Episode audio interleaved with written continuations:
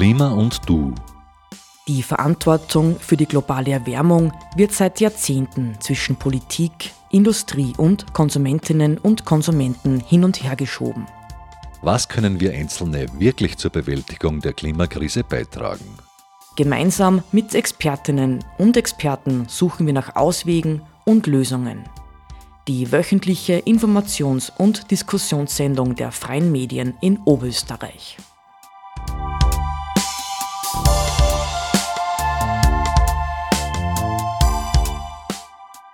Wie komme ich von A nach B? Eine Frage, die sich jeder Mensch stellen muss. Heute geht es um Mobilität und damit herzlich willkommen zu Klima und Du.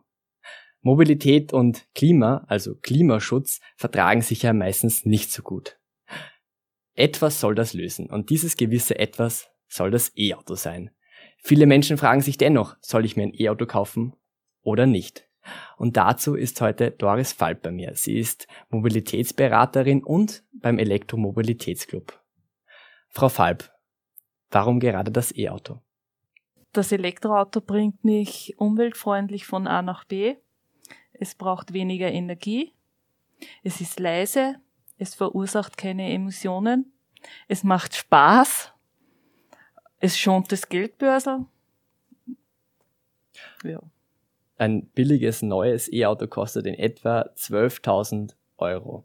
Ab 36.000 Euro gibt's dann die normalen guten E-Autos, die und ein billiges neues Verbrennerauto kostet aber nur 7.000 Euro. Ist das E-Auto nur etwas für Gutverdiener? Nein, auf keinen Fall.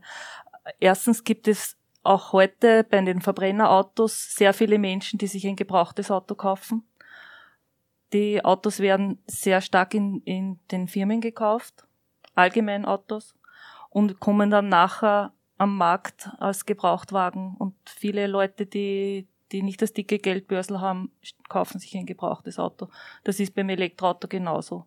Mittlerweile ist der Markt angestiegen auf 110, äh, 107 Prozent Elektroautos, die man gebraucht kaufen kann. Und ich kann ja, wenn ich äh, ein neues Auto brauche, äh, nicht einfach sagen, ich habe nur die Investitionskosten. Ich habe ja die, die, die gesamte Nutzungsdauer, die ich einrechnen muss. Und über die gesamte Nutzungsdauer ist das Auto günstiger.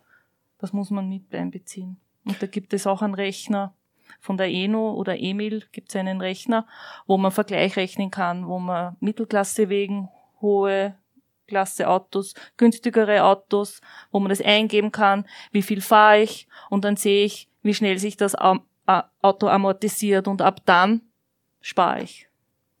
Sind jetzt sind wir schon sehr schnell ins Thema gestartet. Zum Rechner kommen wir später vielleicht noch, aber das gebrauchte E-Auto, kann man dem Ganzen wirklich vertrauen? Wie gut funktioniert das und wo finde ich da die richtige Beratung? Äh, es gibt bei den Autohändlern schon gebrauchte Elektroautos. Äh, wir unterstützen gerne dabei. Äh, es gibt die Möglichkeit, dass ich, dass ich mich überhaupt online informiere. Ja. Sie können gerne auf Messen kommen zu uns wir sind zum Beispiel kommendes Wochenende auf der Haus- und Wohnenmesse im Design Center. Vergangenes waren wir in Wien auf der, auf der Bau- und Wohnenmesse. Äh, der Gebrauchtwagenmarkt ist für uns äh, nicht mehr so durchschaubar, weil es schon so viele verschiedene Autos gibt. Es ist, gibt's ja schon von bis, preislich von bis, Größe von bis, vor drei Jahren hat man noch geredet, es gibt keine mit Anhängerkupplung. Mittlerweile haben wir schon 45 verschiedene Elektroautos mit Anhängerkupplung. Also es geht relativ schnell und es ändert sich so schnell. Man kann nicht mehr up to date sein. Man muss einfach sagen, was brauche ich und dann fange ich zum Vergleichen an. Und nicht sagen, ich möchte jetzt das Auto so und so und das muss jetzt elektrisch sein. Sie sprechen jetzt immer von wir. Sie sind ja vom Elektromobilitätsclub. Was ist denn der Elektromobilitätsclub? Der Elektromobilitätsclub ist ein österreichischer Verein, österreichweit tätig. Wir arbeiten ehrenamtlich, sie sind unabhängig und überparteilich. Äh, wir machen Kompetenztreffen in den Bundesländern. Seit Corona sind wir umgestiegen auf Livestreams, also sind Übertragungen auch, auch, dass die Leute zu Hause zuschauen können. Wir haben einen YouTube-Kanal. Wir machen Vorträge Äh, wir bieten Workshops, Beratung. Wir haben ganz ein wichtiger Punkt. Wir haben eine Ladekarte, eine faire Ladekarte, faire Preise. Wir setzen uns Richtung Politik und, und Unternehmen gegen wir setzen uns für die E-Mobilität ein und für, äh, für die Umwelt und für den Klimaschutz. Es geht uns nicht um den, um den Umstieg eins zu eins aufs Auto, sondern um einen Umstieg auf eine aktive Mobilität auch, mehr Radfahren, mehr zu Fuß gehen. Wir sind, die Bevölkerung steigt, die Autoanzahl steigt noch viel stärker und das geht nicht mehr. Also die Städte schaffen das nicht mehr. Wir müssen wieder zurück zu weniger Autos in den Städten bevor wir dahin kommen, auch zur Verkehrswende. Sie haben jetzt gerade von einer Karte, von einer Ladekarte gesprochen. Ja. Was ist denn eine Ladekarte?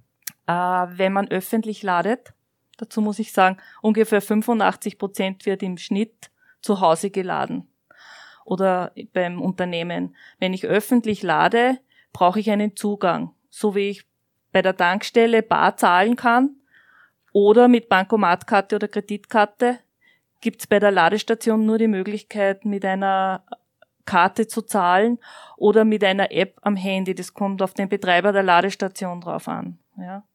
Ich brauche das, äh, die Ladestation muss wissen, wem die Rechnung geschickt wird. Und das macht unsere Ladekarte. Da ist ein RFID-Code hinterlegt und der macht es möglich, dass ich laden kann. Beim Laden, da wird ja auch oft von Roaming gesprochen, von ja. vergünstigten Preisen. Ja für Menschen, die jetzt nicht kein E-Auto haben, sondern vielleicht immer an die ähm, Tanksäule fahren, dann Diesel oder Benzin tanken und dann zahlen und wieder fahren. Was ist Roaming? Was ist was, was kann ich mir da vorstellen? Das ist ja auch nicht beim Handy dabei oder so. Ja, wir können uns ans Handy erinnern, wie das war mit den Roaminggebühren. Roaming ist immer mit höheren Preisen verbunden.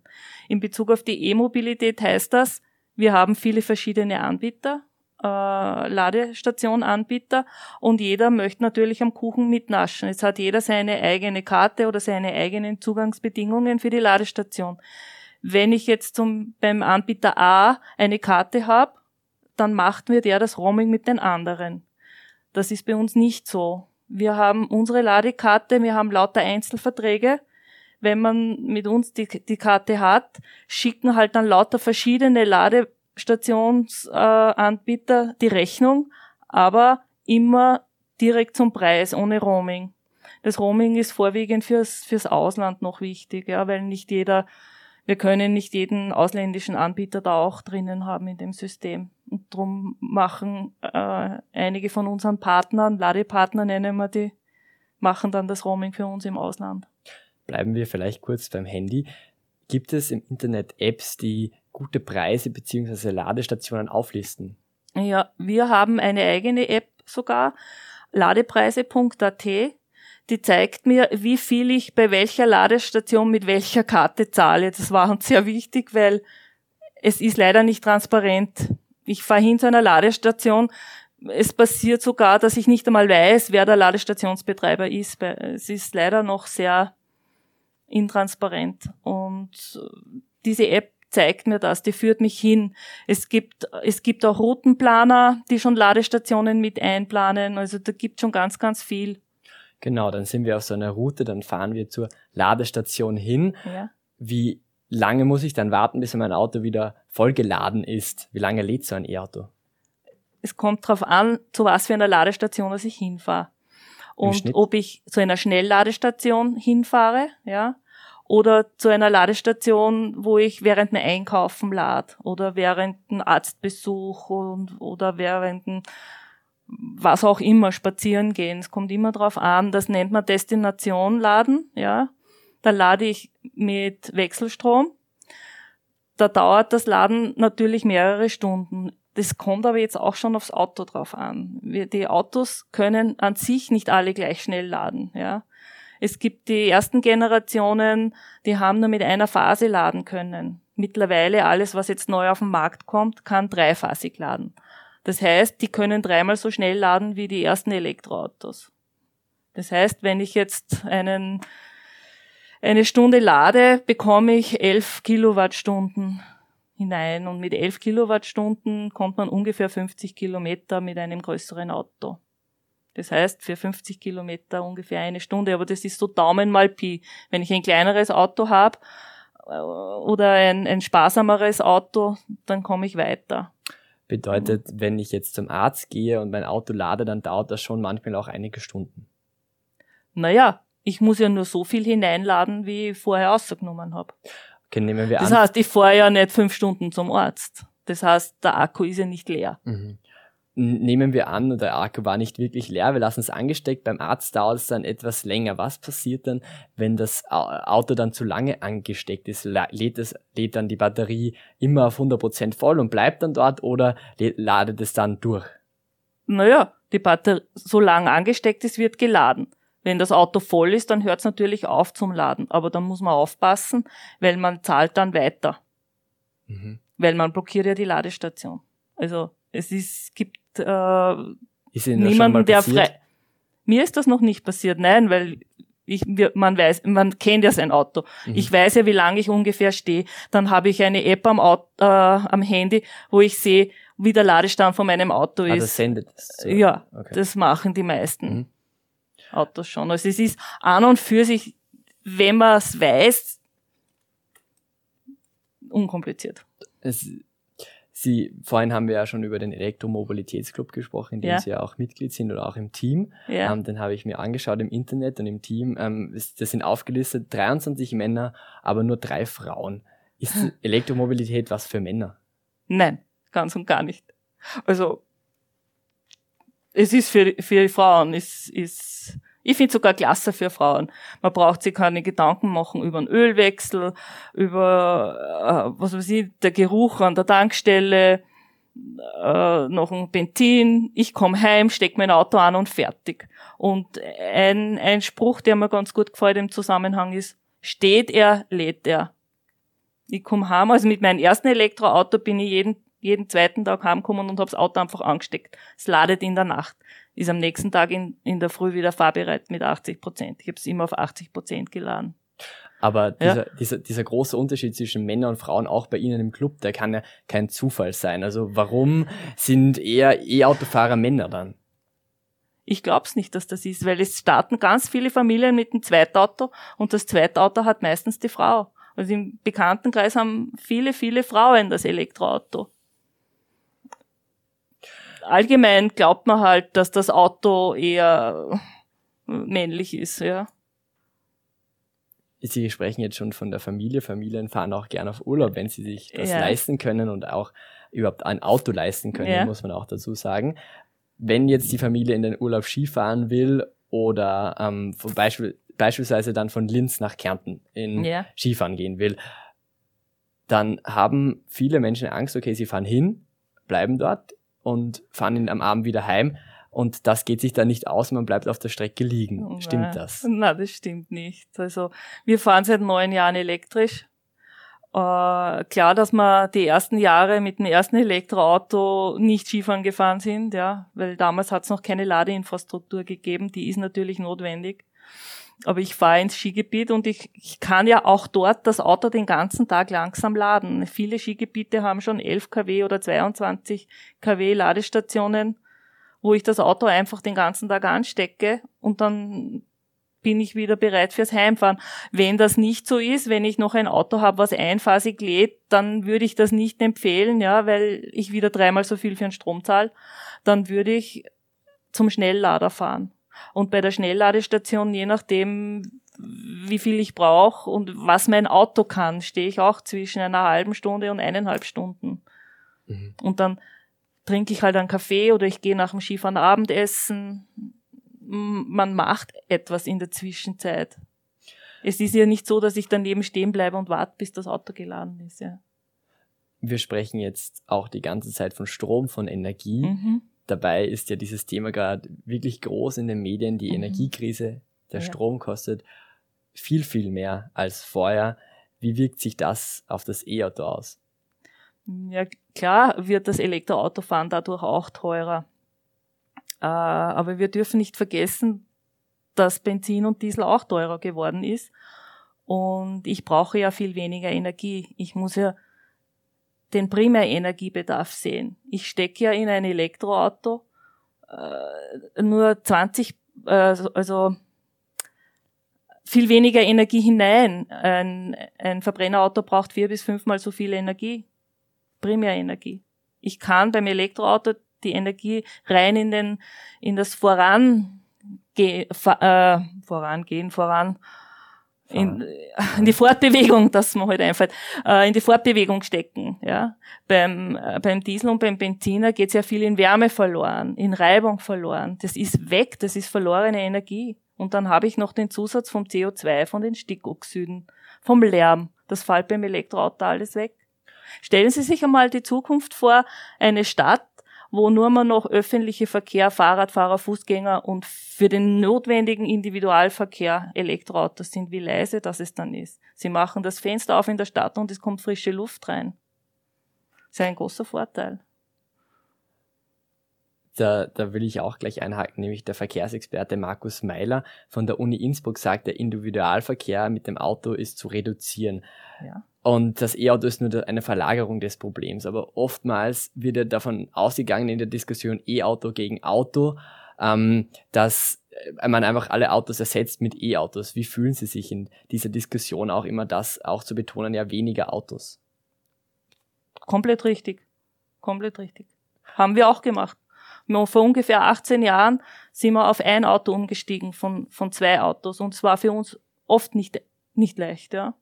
Aber mein Mann fährt jetzt seit 18 Jahren ist er vorher öffentlich in die Arbeit gefahren und jetzt fährt er und dann im Sommer mit dem Rad und äh, ich weiß jetzt nicht mehr, aber ich glaube, es sind schon an die zehn Jahre, dass er jetzt auch im Winter mit dem Rad in die Arbeit fährt. Ja. Und die, für die Kinderdienste äh, hat man sich auch oft andere Lösungen gesucht oder dass man halt gemeinsam mit dem Rad fährt. Ja. Kommen wir nochmal zurück zur eigenen Ladestation. Kann man sich die auch leisten? Ist das auch preislich ähm, erschwinglich, wenn man ähm, keine PV, also keine Photovoltaikanlage zu Hause am Dach hat? Auf jeden Fall, auf jeden Fall. Ja. Weil, weil viele Menschen, die eine PV-Anlage am Dach haben und dann auch noch ein E-Auto, die, die laden ja dann sogar vom Auto wieder zurück in die PV-Anlage und so. Also die sind so ein Gewinner. Da kann man dann ja auch sagen, und das sagen viele Kritiker auch, ähm, dass das E-Auto nur etwas für Gutverdiener sind, ist. Mm, nein, das stimmt nicht. Äh, viele Leute machen sich ja eine Photovoltaikanlage, weil, weil es günstiger ist, wenn ich den, die Sonne schickt keine Rechnung. Sobald sich die amortisiert hat, die Sonne schickt keine Rechnung. Wir fahren äh, ungefähr von März, April bis September, Oktober, je nachdem, wie die Monate sind, momentan ist es wieder gut, ja, fahren wir kostenlos, weil wir unseren eigenen Strom ins Auto geben. Ja.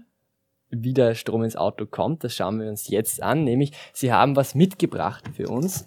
Ja. Das ist eine Wallbox.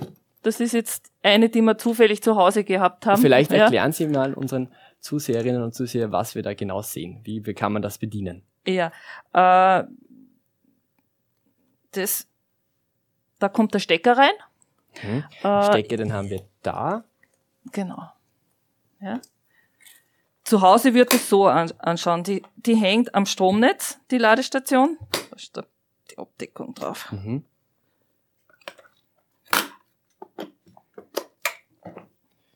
Ja. Das hängt da. Ich komme heim, mache das Türl auf, steck an. Das ist ein Vorgang von, weiß ich nicht, 15, 20 Sekunden. Dann gehe ich rein und am nächsten Tag ist das Auto wieder fahrbereit. Ja. Ich lade mein Auto normalerweise so auf 80 Prozent, ja, weil das Warum? für den Akku besser ist. Wir gehen auch nicht gern mit vollem Magen schlafen. Ja, das Auto auch nicht. Vor allem, wenn es kalt ist draußen, ist es nicht gut, wenn es dann vollgeladen stehen bleibt. Das ist einfach so für einen Akku. Vielleicht zeigen Ich bin keine Technikerin, das ist so. Vielleicht zeigen Sie uns mal, wie das da drin ausschaut bei dem Stecker. Das ist ein sogenannter Typ 2 Stecker. Das ist äh, das Stecksystem, was sich die EU geeinigt hat. Ja, es hat andere Stecksysteme gegeben. Ja, unser erstes Elektroauto hat einen Typ 1 Stecker. Äh, da braucht man jetzt einen Adapter, damit man auch überall laden kann, weil es ja. Kann man weg von zu Hause, rein in die EU. Haben Sie da schon Erfahrungen? Wie ist es denn mit dem E-Auto in der Europäischen Union unterwegs zu sein? Ähm, ich bin, muss ich gestehen, über Deutschland äh, und äh, Kroatien waren wir selber mit dem Elektroauto noch nicht hinausgekommen, weil wir eigentlich, wenn wir weiterfahren, mit dem Zug fahren.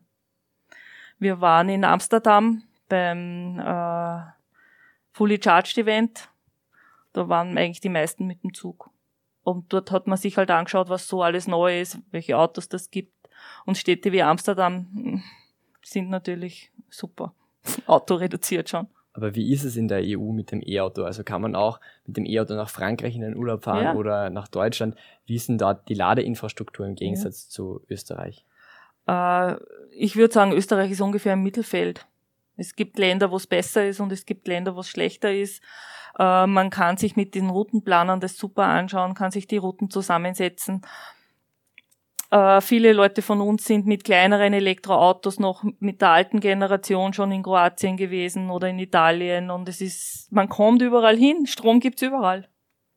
Äh, man kann sich das, die, den mhm. äh, Energy Kick mitnehmen. Mhm, dann schauen ja. wir sie auch. Schauen wir sie gerne an, wenn man zum Beispiel nach Kroatien auf den Campingplatz fährt, kann man den vielleicht verwenden. Genau, der Energy Kick ist eine mobile Ladestation, mhm. quasi die Wallbox für unterwegs. Und da gibt's verschiedene Adapter dazu. Ja, da kann ich äh, den Schokostecker dran stecken. Ja, mhm.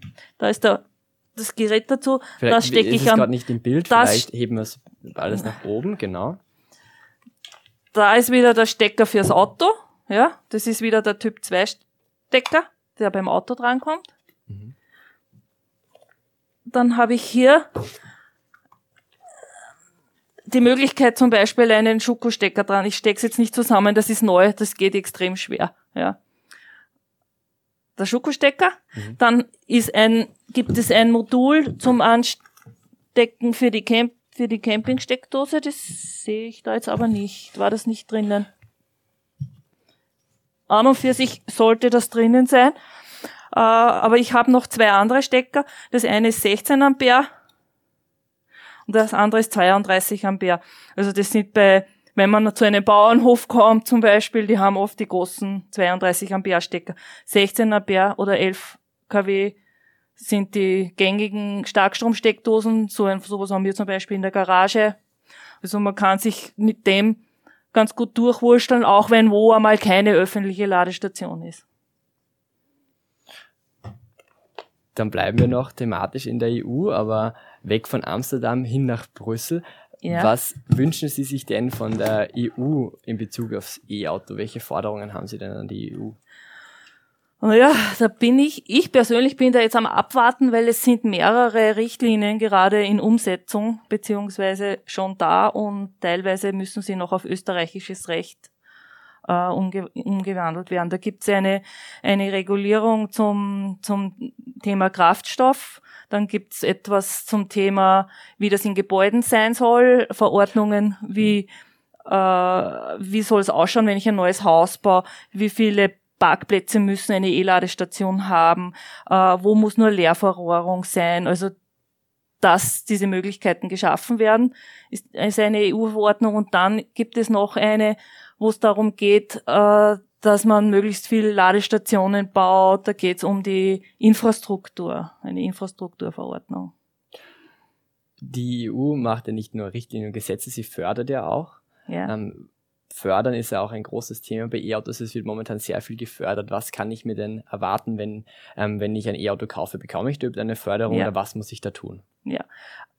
Äh, 5000 Euro gibt es derzeit Förderung auf Pkw auf E-Pkw und äh, Firmen bekommen auf größere Autos diese Lasten, äh, klein, klein LKWs über 10.000 Euro. Das weiß ich leider jetzt nicht auswendig, wie viel das ist. Kaufe ich mir selten, also das weiß ich jetzt nicht auswendig. Aber was eine ganz eine wichtige Förderung auch ist, ist, man bekommt für die Wallbox 600 Euro, wenn man sich eine macht. Und diese hier, die ich zum Beispiel in der Hand gehabt habe, die kostet momentan, glaube ich, nicht einmal 600 Euro. Das heißt, man bekommt sie voll erstattet. Wenn ich jetzt in einem äh, äh, Gemeinschaftswohnbau wohne, dann bekomme ich eine höhere Förderung. Hm, ich würde jetzt sagen, ungefähr 900 Euro waren das, wenn man dann auch eine Förderung bekommt, dass man da die ganzen Leitungen und so weiter legen muss. Was wünschen Sie sich von der österreichischen Politik, um auch das E-Auto in Österreich attraktiver zu machen? Ich wünsche mir, dass EU-Richtlinien schneller umgesetzt werden, dass das dann Gesetz wird in, in Österreich. Ich wünsche mir von der Politik, äh, dass endlich die Kilowattstunden-basierte Abrechnung kommt, weil die zeitbasierte Abrechnung sehr unfair ist. Ich habe es ein bisschen angesprochen schon zuerst, dass einfach unfair ist, wenn einer dreimal so viel fürs Laden zahlt, nur weil das das Auto nicht kann, ja. Äh, ich wünsche mir, was wünsche ich mir von der Politik? Ähm, die Umsetzung. Ja, wir haben schon eine, eine Verordnung, und zwar ist das das Right to Plug, dass man im Gemeinschaftswohnbau nicht verhindern darf, dass jemand äh, sich eine Ladestation fürs Elektroauto macht. Das ist aber eigentlich nur für Eigentümer geregelt und sehr kompliziert. Das sollte vereinfacht werden. Und es wäre natürlich auch toll, wenn man für Mieterregelungen findet. Dass man nicht so abhängig ist wie vom, vom Vermieter. Ich merke schon, Sie sind großer Elektroauto-Fan. Ich meine, Sie sind auch beim Elektromobilitätsclub dabei und dort als Vertretung des Elektromobilitätsclubs bei der GEFA. Was ist denn die GEFA?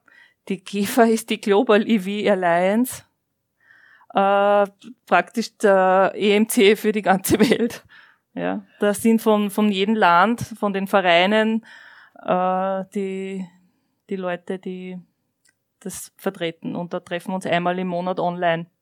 Und mehrmals im Jahr findet irgendwo was statt, wo halt dann, da war, äh, mein Kollege war, war in, in Polen beim letzten Meeting, das war im Oktober. Mhm. Ja. Was besprechen Sie denn da online mit den Menschen aus anderen Ländern? Ja, wie es uns geht, äh, was wir brauchen, äh, was wir verbessern können, äh, von bis, was wir von der Politik fordern können, wie wir den Leuten besser helfen können. Best Practice Beispiele werden ausgetauscht. Also es ist immer wieder ein anderes Land, was wieder vorstellt, was es macht und wie es bei denen abläuft ist eine interessante Geschichte. Weil Sie gesagt haben, Menschen auf der ganzen Welt sind bei der ja. GEFA dabei. Das stimmt nicht ganz, weil auf der Website wird, ange äh, wird gezeigt, wo ähm, Mitglieder der GEFA sind und in, auf dem Kontinent Afrika ist kein einziger und auch in Asien gibt es nur einen. Also ja. die ganze Welt, es sieht das eher nach dem Ziel, Westen aus. Ich würde sagen, das Ziel ist die ganze Welt. Wie, wie könnte man denn Menschen aus Afrika auch bewegen, nach, auf die Ge in die GEFA zu kommen? Wie kann man das E-Auto denn nach Afrika bringen? Soll man das denn das überhaupt? Auf jeden Fall. In Afrika ist viel Sonne, die können viel Photovoltaik machen. Ist auf jeden Fall sinnvoller, wie unsere Schrottautos hinunterzuliefern, was gang und gäbe ist, was ich komplett falsch finde. Das sagt Doris Falb. Sie ist Mobilitätsberaterin und beim Elektromobilitätsclub. Danke, Doris Falb, für Ihre Zeit. In einem Auto steckt ja sehr viel Technik, in einem E-Auto noch viel mehr. Dafür begrüße ich jetzt äh, unseren nächsten Gast, Maximilian Falb, Ihr Mann. Ähm, er ist beim Elektromobilitätsclub Trainer und er kennt sich beim E-Auto technisch sehr gut aus. Wie baut man denn ein E-Auto? Im Prinzip genauso wie ein Verbrennerauto in einer Autofabrik. Also die Karosserie ist ja dasselbe, der Antriebsstrang ist halt ein anderer. Es ist sogar so, dass äh, manche Fabriken auf derselben Linie Verbrennerautos und Elektroautos bauen können. Vor allem die europäischen Hersteller, die ja sehr lange zugewartet haben. Äh, sie wurden ja von amerikanischen Autoherstellern ein bisschen vor sich hergetrieben. Viele haben noch gezweifelt, dass das was wird und haben sie nicht voll verlassen auf E-Mobilität äh, und haben den Schwenk erst langsam vollzogen und haben zuerst sogenannte universelle Plattformen äh, gebaut, wo man also wie gesagt auf einer Karosserie entweder einen E-Antrieb oder auch einen Verbrennerantrieb einbauen kann. Bei einem, beim, bei einem Verbrennerauto ist ja vorne der Motor, wo ist, denn, ist die Batterie auch vorne beim E-Auto, wo, wo, wo liegt die? Also bei, den, äh, bei diesen universellen Plattformen, äh, von denen ich gerade gesprochen habe, äh, die sind ja natürlich nicht extra so gebaut äh, für die Batterie, Dort hat man dort, wo Platz frei geworden ist, also wo der Tank gesessen ist oder im Kardantunnel, dort hat man dann die Batterien verteilt, was natürlich alles andere als ideal war. Äh, bei einer reinen äh, Batterieplattform oder E-Auto-Plattform, da, da gibt es das sogenannte Skateboard-Design, das kann man sich recht gut vorstellen. Also der ganze Unterboden, also unter den Sitzen, von der Vorderachse bis zur hinteren Achse äh, sitzt die Batterie ganz tief unten und äh, die Motoren sind entweder vorne im normalen Motorraum oder auch hinten. Oder bei Allradautos, die haben dann äh, immer zwei Motoren, einer hinten, einer vorne. Was ist, wenn dann vorne kein Motor ist? Was verbirgt sich dann vorne im Auto? Zum Beispiel äh, ein sogenannter Frunk, ein Frontkofferraum. Äh, man kann das also sehr praktisch nutzen dann äh, und, und äh, das Raumangebot erweitern und, und, ist dann größer als, als, als beim Verbrenner. Die Batterie des E-Autos ist ja immer ein riesengroßes Thema, ja. auch in den Medien. Thema Rohstoffe vor allem bei der Batterie, auch das Recycling, aber zuerst mal die Rohstoffe. Es werden da ja Lithium-Ionen-Batterien verbaut, Lithium aus Südamerika, ähm, bei Kobalt, der, das auch in der Batterie ist, aus Afrika. Das kommt ja kiloschwer im E-Auto vor, also riesige Mengen allein für ein Auto. Und diese Kobalt, der, der Kobalt, der kommt oft aus Afrika, wo auch oft Kinderarbeit passiert. Muss man denn Kinderarbeit oder ausbeuterische Arbeit beim Kauf eines E-Autos unter Anführungszeichen in Kauf nehmen. Also wenn man den Autoherstellern Glauben schenken darf, dann kontrollieren die sehr wohl den Kobaltabbau. Der äh, Kobaltabbau mit, äh, mit Kindern äh, kam in die Medien hauptsächlich äh, durch äh, Handys, weil dort sind auch überall dieselben Akkus drinnen, also Lithium-Ionen-Akkus, so wie auch in Laptops und anderen elektronischen Geräten oder elektrischen Zahnbürsten. Das heißt, das Problem ist ein allgemeines. Die Autoindustrie hat sich verpflichtet, die Kinderarbeit zu unterbinden. Äh, wie gesagt, ob das so stimmt, kann ich jetzt nicht hier äh, äh, nachprüfen. Warum wahrscheinlich auch der Aufschrei der Medien so groß ist, ist unter anderem auch, weil die Batterien des E-Autos so, so groß sind im Gegensatz die eine, zu die eines Handys. Nehmen wir mal an, ähm, sie werden ähm, so, so geliefert, wie sie, äh, so hergestellt, wie es versprochen wird. Wie schaut es dann aus mit der Lieferung? Die braucht der momentan sehr lange. Wie lange muss man denn auf sein E-Auto warten? Na, das hat jetzt nicht unbedingt äh, mit der Batterie zu tun, äh, sondern das ist ganz allgemein ja momentan eine, eine Krise. Also auch Verbrenner haben eine sehr lange Lieferzeit. Es ist ja eine Bauteilkrise. Also sind sehr viele elektronische Bauteile, die vor allem äh, fehlen am Markt oder auch äh, leider durch den äh, tragischen äh, Krieg in der Ukraine. die Ukraine ist Lohnfertiger, hauptsächlich für Kabelbäume äh, und die fehlen bei Autos allgemein. Äh, Im Prinzip ist es so, je näher die Fabrik, desto schneller geht's. Und äh, der von mir schon bereits angesprochene amerikanische Autohersteller hat ja auch in, in Deutschland eine Fabrik stehen, eine sogenannte Gigafactory. Und dort sind die Lieferzeiten sehr, sehr kurz. Zum Kobalt vielleicht noch eins. Kobalt, äh, man versucht, diese Problemstoffe wegzubringen aus der Batterie. Bei Kobalt gelingt das schon sehr gut. Äh, auch wieder dieser selbe Autohersteller äh, liefert schon die meisten Autos völlig ohne Kobalt. Das ist eine sogenannte LFP oder Lithium-Eisenphosphat-Batterie drinnen. Da ist überhaupt kein Kobalt mehr drinnen. Und andere Firmen reduzieren das Kobalt auch.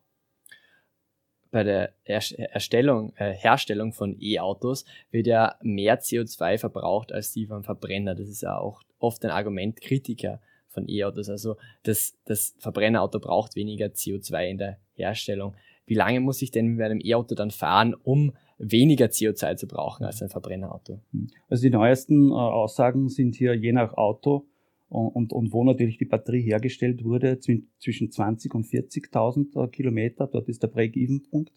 Mhm. Äh, dieserjenige amerikanische Autohersteller behauptet, äh, dass seine Autos ab 9000 Kilometer dann schon äh, diesen Punkt erreichen und einen CO2-Vorteil haben gegenüber einem Verbrenner. Das ist auch so, dass die, die Lernkurve ist sehr steil bei Elektroautos. Äh, die Batterieentwicklung, äh, da wird sehr viel Geld hineingesteckt und äh, das wird immer effizienter. Wann sozusagen dieser Break-Even-Point, von dem Sie sprechen, also wann das E-Auto CO2 ähm, ist als das Verbrennerauto, kommt er sehr darauf an oder eigentlich nur darauf an, welchen Strom in das Auto geladen wird. Wie gehen Sie denn sicher, dass kein fossiler Strom bei Ihnen geladen wird? Die Linze G produziert ja nicht nur erneuerbaren Strom. Naja, äh, ich habe einen anderen Stromanbieter, aber egal, natürlich äh, kommt der Strommix äh, in Österreich aus der Steckdose, egal welchen Vertrag man hat. Wenn man ein Elektroauto neu kauft in Österreich und sich das fördern lassen möchte, und das möchten die meisten, dann muss man einen Ökostromvertrag abschließen. Und das heißt natürlich, äh, dass trotzdem der Strommix physikalisch rauskommt. Das ist in Österreich ungefähr 75 Prozent Erneuerbare. Aber es belebt natürlich den Markt für Ökostromanbieter äh, und die werden dadurch indirekt gefördert.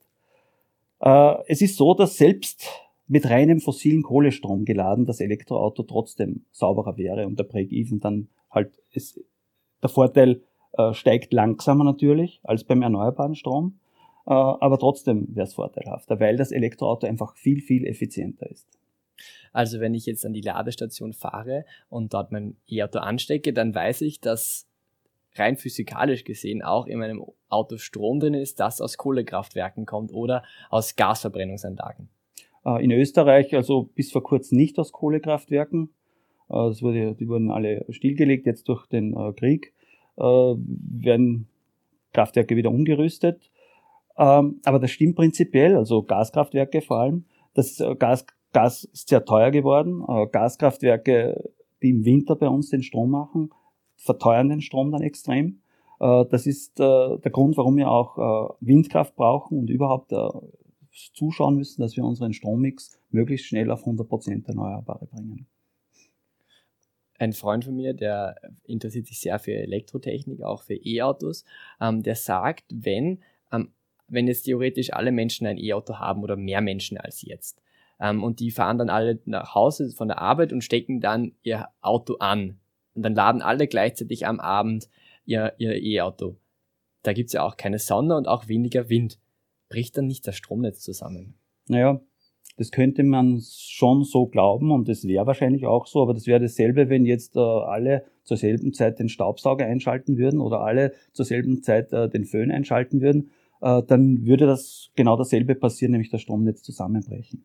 Äh, da hat, ich kenne von drei Projekten, eins davon auch in Linz hier, das Projekt Urcharge. Äh, da wurden 50 Haushalte für sechs Monate mit einem Elektroauto beglückt. Äh, und in der ersten Woche gab es äh, genau dieses Verhalten, von dem Sie sprechen, und nach einer Woche hat sich das dann abgeflacht.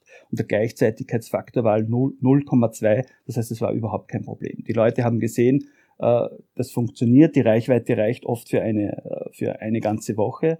Der Österreicher fährt im Durchschnitt 36 Kilometer am Tag. Die heutigen Elektroautos haben eine Reichweite von 300, 400, 500 Kilometer. Das heißt, man muss dann gar nicht mehr jeden Tag laden. Und wenn diese erste Reichweitenangst einmal vor, vorbei und vorüber ist, und das war dort in diesem Projekt ungefähr nach einer Woche, äh, dann gibt sich das von selber. Es gibt aber auch technische Lösungen, äh, nämlich das sogenannte Smart Grid. Das heißt, sind mehrere Ladestationen und es gibt nur eine gewisse verfügbare Leistung, dann werden diese Ladestationen äh, mit einem sogenannten Lastmanagement gesteuert. Und das kann dynamisch sein, also hängt nur ein Auto dran, kriegt das die volle Ladeleistung. Sind es zehn Ladestationen und es hängen zehn Autos dran, dann kriegt, kriegt jedes nur ein Zehntel dieser Leistung. Also das kann man technisch alles lösen, ist technisch längst gelöst. Äh, es ist eben in der Umsetzung. Aber prinzipiell technisch kein Problem. Sie sind ja auch beim Elektromobilitätsclub dort Trainer. Ähm, Elektromobilität ist ja nicht nur das E-Auto. Welche anderen Formen der Elektromobilität gibt es noch? Naja, ich glaube, am, am populärsten ist äh, sicher das E-Bike. Es kommt, äh, das bewerben wir weniger. Äh, ist aber nicht notwendig, weil das kommt eher aus der, aus der Freizeitbranche und, und kommt von dieser Branche dann rüber jetzt, äh, dass Leute auch damit in die Firma fahren. Das heißt, das muss man weniger bewerben. Äh, die Händler und Hersteller kommen eh nicht nach. Äh, die klassische E-Mobilität ist der Zug und die Straßenbahn und die U-Bahn ist auch E-Mobilität natürlich aber das ist jetzt bei Ihrem Verein jetzt nicht so wirklich das Thema. Ist nicht äh, das Thema. Und warum? Weil äh, das Thema Verkehr oder der, der motorisierte Individualverkehr ist äh, so gesagt der, der böse Bube im österreichischen, äh, bei den österreichischen Treibhausgasemissionen. Äh, ist einer der größten Sektoren und vor allem der Sektor, der seit 1990 äh, was meistens als Referenzjahr äh, hergenommen wird, äh, massiv schlechter geworden ist, um über 70 Prozent mehr DHG, also Treibhausgasemissionen. Äh, die meisten anderen Sektoren, also die anderen großen Sektoren wie Industrie, Landwirtschaft äh, oder eben Haushalte, äh, sind entweder besser geworden oder gleich geblieben, aber nur der, der Sektor Verkehr, der ist extrem schlecht geworden der böse Bube, wie Sie sagen, um es in Ihren Worten zu sagen, ist ja nicht nur auch das Auto, sondern auch das Flugzeug. Wie wie schaut es denn da aus? Kann man da in näherer Zukunft ähm, auch mit etwas, äh, mit einem elektrischen Flugzeug zum Beispiel rechnen? Also es, man liest zwar jetzt immer wieder in den Medien äh, von äh, einmotorigen kleinen Kleinflugzeugen, Kleinstflugzeugen, äh, die elektrisch betrieben werden, die jetzt auch in den nächsten fünf bis zehn Jahren zugelassen werden oder, oder in Serie gehen. Äh, das ist aber natürlich nicht für den Massen, für die Massenmobilität geeignet. Äh, für Verkehrs- oder Transportflugzeuge ist aus heutiger Sicht äh, und auch langfristig kein elektrischer Antrieb möglich mit den, mit den Leistungs- und Energiedichten der heutigen Batterien und auch nicht in den nächsten zehn Jahren. Das ist ein guter Punkt, weil hier brauchen wir zum Beispiel Wasserstoff. Wasserstoff kann man dann entweder direkt als Treibstoff verwenden oder weiter umwandeln in sogenannte Syn- oder E-Fuels. Und mit denen kann man dann auch Flugzeuge betreiben. Und das ist auch ein Grund, warum das Wasserstoffauto oder das Wasserstoff-BKW überhaupt keine Zukunft hat und auch nicht haben darf, weil wir sonst äh, den Sektor Flug und auch Schiffsverkehr nicht äh, dekarbonisieren können. Viele Menschen, die jetzt ähm, noch Fans vom Verbrennerauto sind unter Anführungszeichen, die sagen, naja, ich warte noch ab mit dem E-Auto, ich kaufe mir dann ein Wasserstoffauto. Sie haben jetzt schon einen Grund gesagt, warum man eher dem E-Auto, ähm, warum man eher ein E-Auto kaufen soll. Warum denn noch, Ihrer Meinung nach? Da gibt es so viele Gründe, die fallen mir wahrscheinlich alle gar nicht ein, aber ein Grund sollte eigentlich ausreichen. Woher sollen wir den Wasserstoff herbringen? Heute ist es so, dass 95 Prozent des Wasserstoffs, der wird aus, aus äh, Erdgas reformiert, das heißt, wenn wir diesen Wasserstoff verwenden, dann haben wir überhaupt nichts gewonnen. Das Wasserstoffauto hat einen viel schlechteren Wirkungsgrad. Das heißt, wir müssten mindestens zwei, wenn nicht sogar dreimal mehr erneuerbare Energie, äh, also erneuerbare Kraftwerke, heißt sprich Photovoltaik und äh, Windkraftwerke bauen, äh, um das Wasserstoff, um den Strom für das Wasserstoffauto herzubekommen. Und vielleicht darf ich auch eine Gegenfrage stellen. Äh, was würden Sie sich von einem äh, Wasserstoffauto erwarten? Also, um ehrlich zu sein, ich habe keine Ansprüche darauf, mir das irgendwie zuzumuten. Ich stelle auch nur die Frage und weil ich gerade von Ihnen ähm, gehört habe, naja, das E-Fuel, das sagt vielleicht vielen Menschen etwas nicht. Was ist denn ein E-Fuel? E-Fuel ist äh, quasi wie Diesel oder wie Benzin aber auch äh, aus Wasserstoff generiert und der Wasserstoff wieder aus äh, erneuerbaren Stromquellen, also Windkraft und Photovoltaik. Und das ist aber noch ineffizienter, weil da gibt es noch eben eine, eine zweite Umwandlungsstufe. Und zusammen mit dem sowieso ineffizienten Verbrenner wäre das mehr als schildbürgerlich. Also, Außer eben dort, wo es nicht anders geht. Und das wären eben genau die Flugzeuge oder, die, oder der Schiffsverkehr.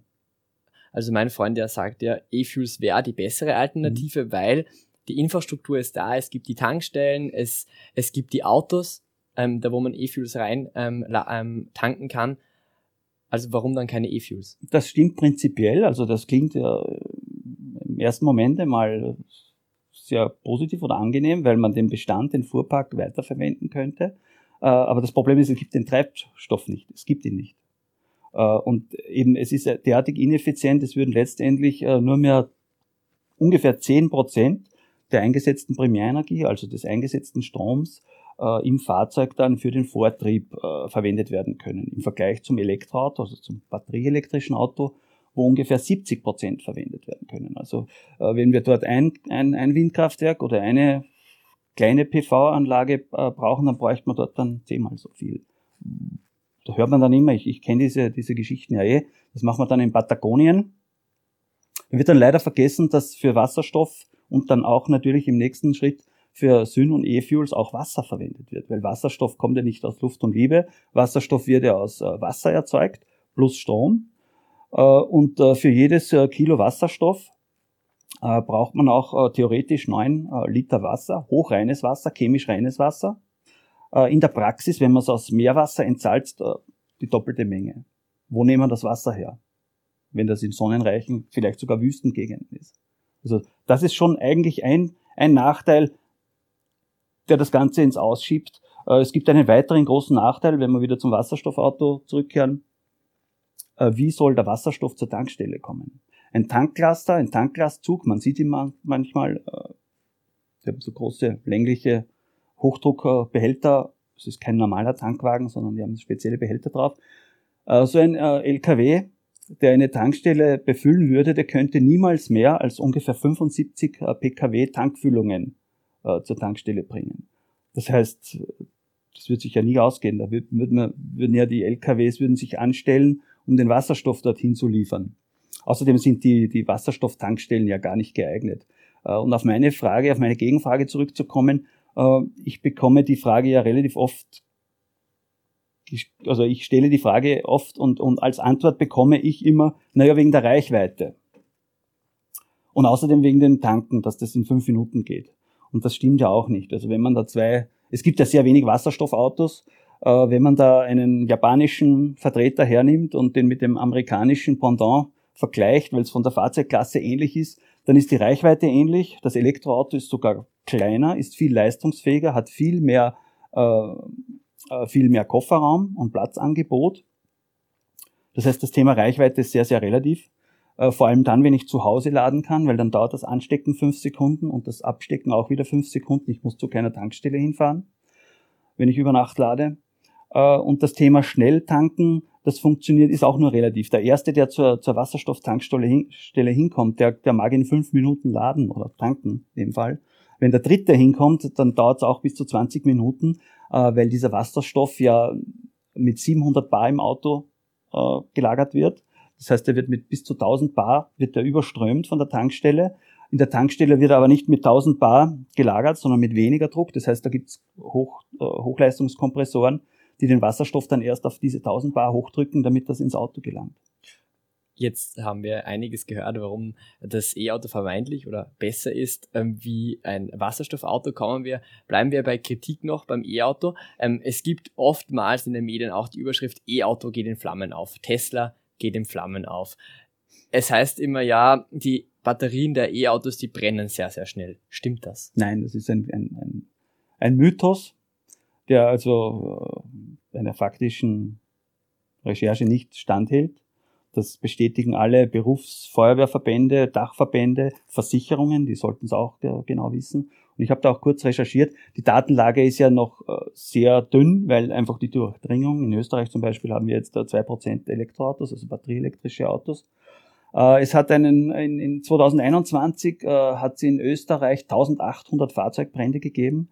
Zwei davon waren mit alternativen Antrieben, wobei alternativer Antrieb ja nicht unbedingt ein batterieelektrisches Auto sein muss, sondern könnte auch ein gasbetriebenes Auto sein oder auch ein Wasserstofffahrzeug, wobei es gibt so wenig Wasserstofffahrzeuge, dass es wahrscheinlich keines war. Das dürften wahrscheinlich schon äh, batterieelektrische äh, Autos gewesen sein. Und äh, am Anfang war es so, dass jeder Elektroautobrand äh, in den Medien quer über den Globus äh, kolportiert worden ist.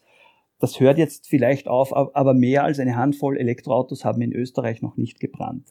Es gibt eine finnische Studie, die haben 10.000 äh, Samples gehabt, also 10 Autos äh, äh, geprüft und da waren davon, äh, also auf 10.000 Autos waren 0,4 Elektroautobrände und äh, 25 äh, Verbrennerbrände. Eine amerikanische Studie einer amerikanischen Kfz-Versicherung, äh, die kürzlich herausgekommen ist, die hat gehabt ungefähr 1500 äh, Verbrenner, die gebrannt haben, pro 100.000 Autos, Sample.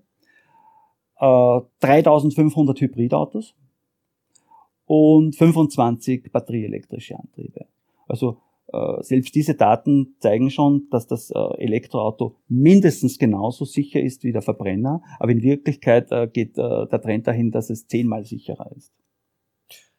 Sie, ein E-Auto muss man ja auch ähm, anders löschen als ein Verbrennerfahrzeug. Wie schaut denn das da aus, wenn, wenn ein E-Auto mal brennt? Was, was muss denn da dann die Feuerwehr beachten? Mhm.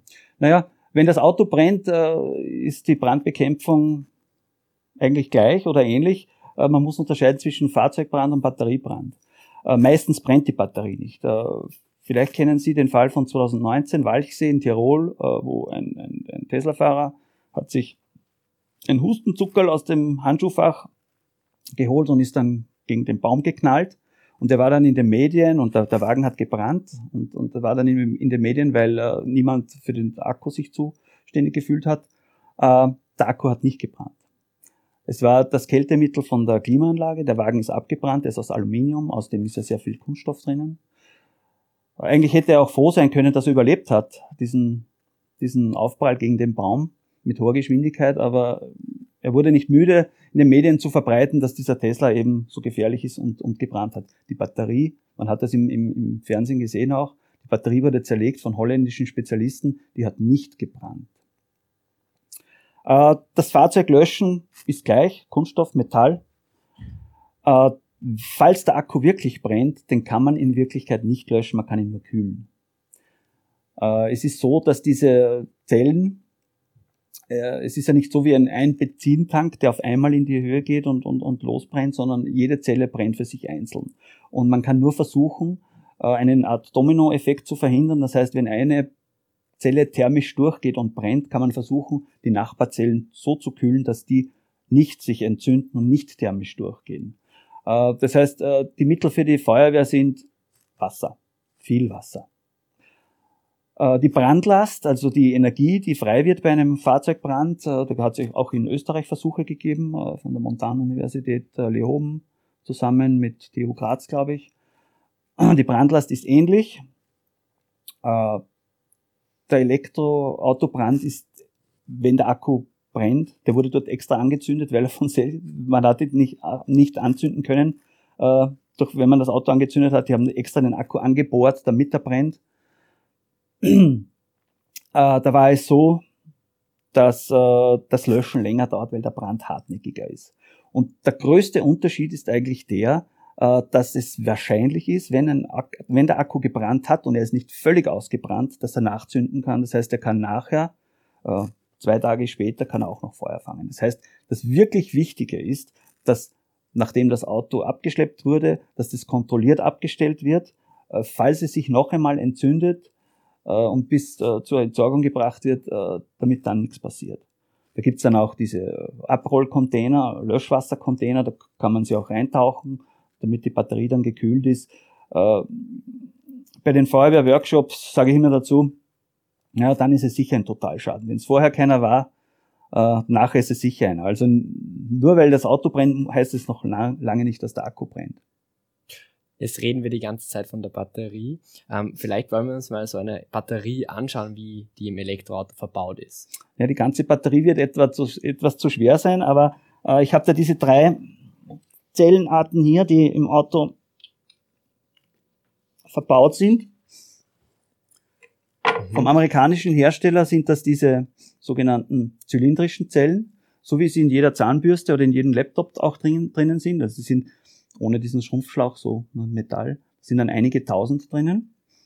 Hier ist der, also die Batterie besteht immer aus Plus-Minuspol, also Kathode, Anode und dazwischen eine Folie, das ist hier gewickelt. Dann die sogenannte Pouchzelle, da habe ich nur eine sehr kleine aus dem Modellbaubereich mit. Pouch wie Teesack oder Teebeutel.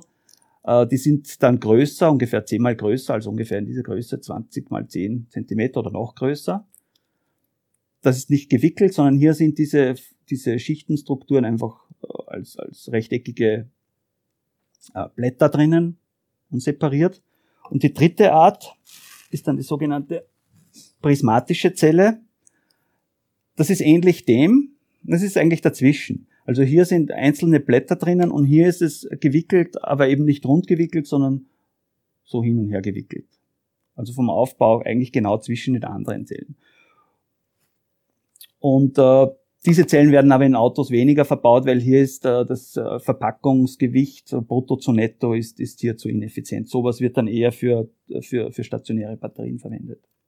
Vielleicht zum Abschluss noch ganz kurz, bleiben wir noch bei der Batterie, weil das auch immer das Aufregerthema des E-Autos ist. Wenn das mal vorbei ist oder wenn die Batterie mal nicht mehr geeignet ist fürs E-Auto, weil sie schon nur mehr 40 Prozent ihrer Ladeleistung hat, was machst du da? Was hm. macht man dann mit der Batterie? Bei 40 Prozent, ich meine, ich kann mir das, eine, eine Batterie, äh, die Leistungsfähigkeit einer Batterie nimmt kontinuierlich ab, vom ersten Tag an. Äh, mit jedem Ladezyklus wird sie etwas schwächer. Äh, mit 40 Prozent werden die meisten nicht mehr zufrieden sein, wenn die, die Reichweite nur mehr 40 Prozent hat. Üblicherweise sagt man 60, 70 Prozent, dann ist die Batterie eigentlich äh, nicht mehr geeignet oder hat nicht mehr genug Reichweite. Dann kann man sie für den stationären Betrieb weiterverwenden. Äh, diese 70, 80 Prozent bei modernen Batterien, die werden ungefähr nach 10, 15 Jahren erreicht. Man kann sie also locker noch einmal 10, 15 Jahre im Stationärbetrieb dienen äh, für PV-Speicher, netzdienliche Speicher und erst dann kann man sie dem Recycling zuführen. Recycling, wie funktioniert das dann? Es gibt äh, zwei verschiedene Methoden, die auch heute schon funktionieren. Das sogenannte thermische Recycling. Äh, da wird die, die Batterie werden die Einzelmetalle, die da drinnen sind, Kupfer, Aluminium, äh, Kobalt, Lithium, äh, die werden aufgeschmolzen, äh, wobei das äh, die, die Metalle mit dem äh, geringen Schmelzpunkt, wie äh, Aluminium oder auch Mangan und auch Lithium, die werden verbrannt und diese Energie wird gleich genutzt zum Aufschmelzen. Äh, hier werden höchstens 60 bis 70 Prozent der Batterie können so äh, recycelt werden. Äh, bei dem mechanischen Verfahren passiert das etwas anders. Da wird die Batterie geschreddert. Wenn sie noch funktionsfähig ist, wird sie vorher entladen und die Anlage wird gleich mit dem Strom aus den rücklaufenden Batterien, also die da reinkommen zum Recycling, betrieben oder zum Teil betrieben. Dort wird sie geschreddert. Das kann man auch unter Inertgas, also Stickstoff, Atmosphäre machen, kann man sogar den Elektrolyten verdampfen durch Unterdruckatmosphäre. Äh, und dann werden die Metalle getrennt, so wie in, in üblichen mechanischen äh, äh, Recyclingverfahren, also durch Siebe, durch Magnete und so weiter. So können dann die Metalle voneinander getrennt werden und da gibt es dann bis zu 95% Recyclingrate. Das funktioniert heute schon. Es gibt eine Vielzahl von Firmen, die das heute schon machen. Aber jetzt ist es so, dass es ja noch keine Rücklaufenden, also noch keine Rückläufer gibt an Batterien. Das sagt Maximilian Falb, Vertreter und Trainer vom e- Elektromobilitätsclub. Danke für Ihre Expertise.